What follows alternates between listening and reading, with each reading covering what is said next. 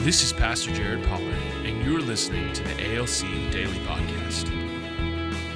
At Abundant Life Church, we believe that every person needs community that leads to encounters that causes growth. Join us as we dive into Scripture, share testimonies, and learn to become the hands and feet of Jesus in our everyday. You are listening to the ALC Daily Podcast. My name is Pastor Jared Pollard. And it's Pastor Benjamin Davis. Causes of anxiety and depression and how to beat them, part two. This is number two. Have you ever had a person uh, with uh, so much godly sorrow uh, that they're working through? In other words, they've they know they've sinned, and now they're having godly sorrow. That just part of their godly sorrow is that they feel the need to tell you everything, all of their deep, dark secrets, including a bunch of stuff that you really don't want to listen to. have you ever experienced that? Yes, I have. It it takes it to a new level when you do it as a group, and then it turns into a my sins are worse than your sins party. It's that uh, if you've never seen the, uh, the Brian Regan, there's a comedy sketch that he does called the Me Monster, and it's the that ain't nothing when somebody says that. you know, it's something that at times you have to tolerate because people with godly sorrow do feel the need to tell all. Mm-hmm. And and so it's part of their repentance pro- uh, process. Mm-hmm. They're, they're, true. it's it's their expression of their godly sorrow for their sin, and it's part of their repentance. Is they sometimes they just feel need to, t- to tell all, Mm-hmm. um, and and so you got to you do have to tolerate that some so that they can properly express their uh, godly sorrow. Yeah. So um, let's let's kind of look at what uh, Isaiah is saying here is cause of anxiety and depression. How to beat them is, is how one way to beat anxiety and depression is through godly sorrow. Yeah.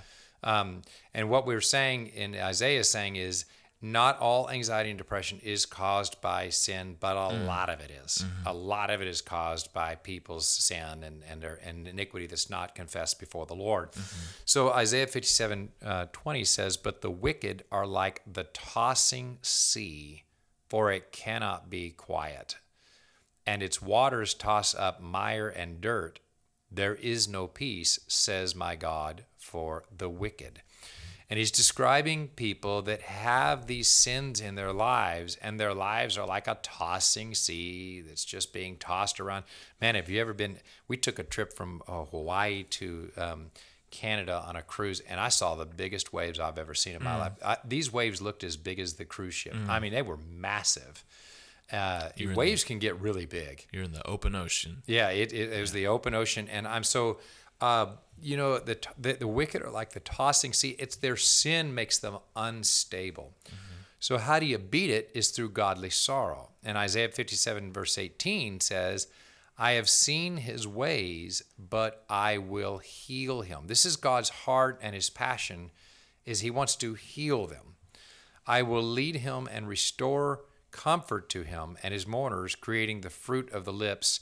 And notice what he says peace, peace to the far and to the near, says the Lord. I will heal them. Okay, so it is God's desire to heal anxiety and depression, but the methodology is godly sorrow. Mm. Isaiah 57 is all about comfort for the contrite. So it's all about com- comfort for those who are willing to repent, those who are willing to be contrite. contrite. Why do you think godly sorrow is a necessary part of repentance? Why, why does why is godly and a lot of some people want I find that godly sorrow is mystical to some people, but why is godly sorrow required? And, um, and let's start with that for repentance. How, how does it help repentance? Well, it changes your perspective on what you did. Uh, and so, if all it is is, uh, I can't believe I got caught, you know, this behavior was bad, or maybe I shouldn't have done that, but I still wanted to do that. And I just can't believe I got caught in this situation. I won't do it again, but I don't really want to change my heart on the matter. I'm not sure that I believe it's wrong. I believe that you believe it's wrong, but I'm not sure that I believe it's wrong. That's the worldly sorrow. Mm-hmm. That's just like, man, I got caught. Yeah. Sorry, I got caught. Yeah. But godly sorrow is, oh Lord, I see what this does to my relationship with you mm. and how it separates me. And I don't ever want to do this again because I see your perspective on it. I see I see how this separates us and I don't want that in our relationship. That's a totally different perspective and your heart becomes soft. Yeah. Um, and so with worldly sorrow, I think your heart becomes hard Yeah. because you're upset that you got caught. Yeah. But godly sorrow is that soft, Lord, somewhere I got out of the lines, reshape me so that I fit back in. Um, That's the that's. And the if you want the ultimate example of godly sorrow, just read Psalm 51. Mm-hmm. That's David's expression of godly sorrow. You know, one thing I've noticed, learned about godly sorrow is that when a person has genuine godly sorrow, you don't have to look for it. Mm-hmm. It just exudes itself, it just is obvious. If you have to look for it, godly sorrow probably is not present. And the problem is when godly sorrow is not present, is that um, repentance is temporary. A God, the purpose of godly sorrow is to make repentance permanent.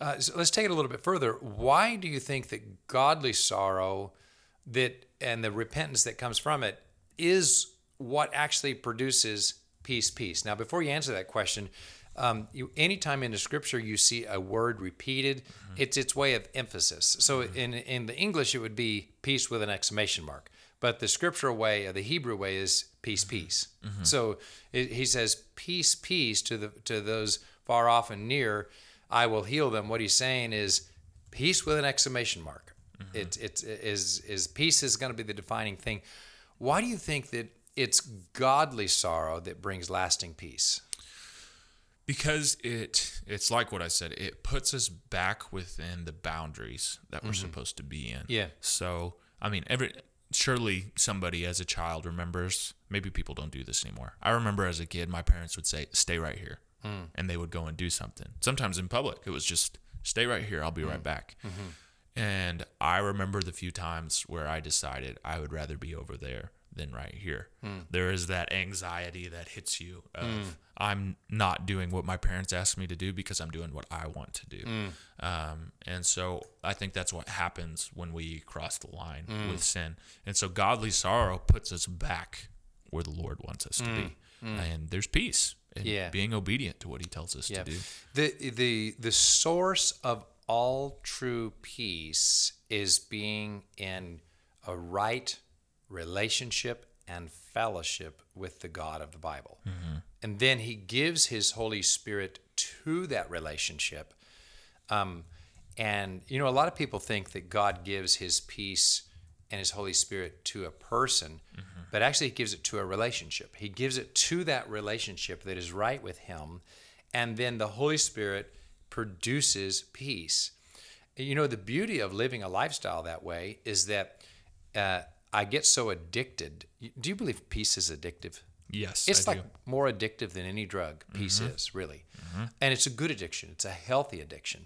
But I get so addicted to that peace that comes from the Holy Spirit that when I get out of alignment just a little bit, mm-hmm. and the peace is just not as much as uh, as prevalent as it usually is, man, you want it back. You you're like, okay, where am I out of alignment? What, what what's what's shifted here? How am I out of alignment with God? Because I need my peace. I used to have an elder in our church that said, I can't go a day without peace. I don't know about you guys, but I got if I'm out of alignment and my peace is gone, I have to get it back now, whatever it takes. Um, and he would say that all the time. Is is is peace is addict is meant to be addictive, and and it and it becomes a force and a power that sustains us. And so much so, though, that if I get out of alignment with God, a word that I spoke, or an attitude, or a thought process, or crossing a line somewhere, I can't live a day. Mm.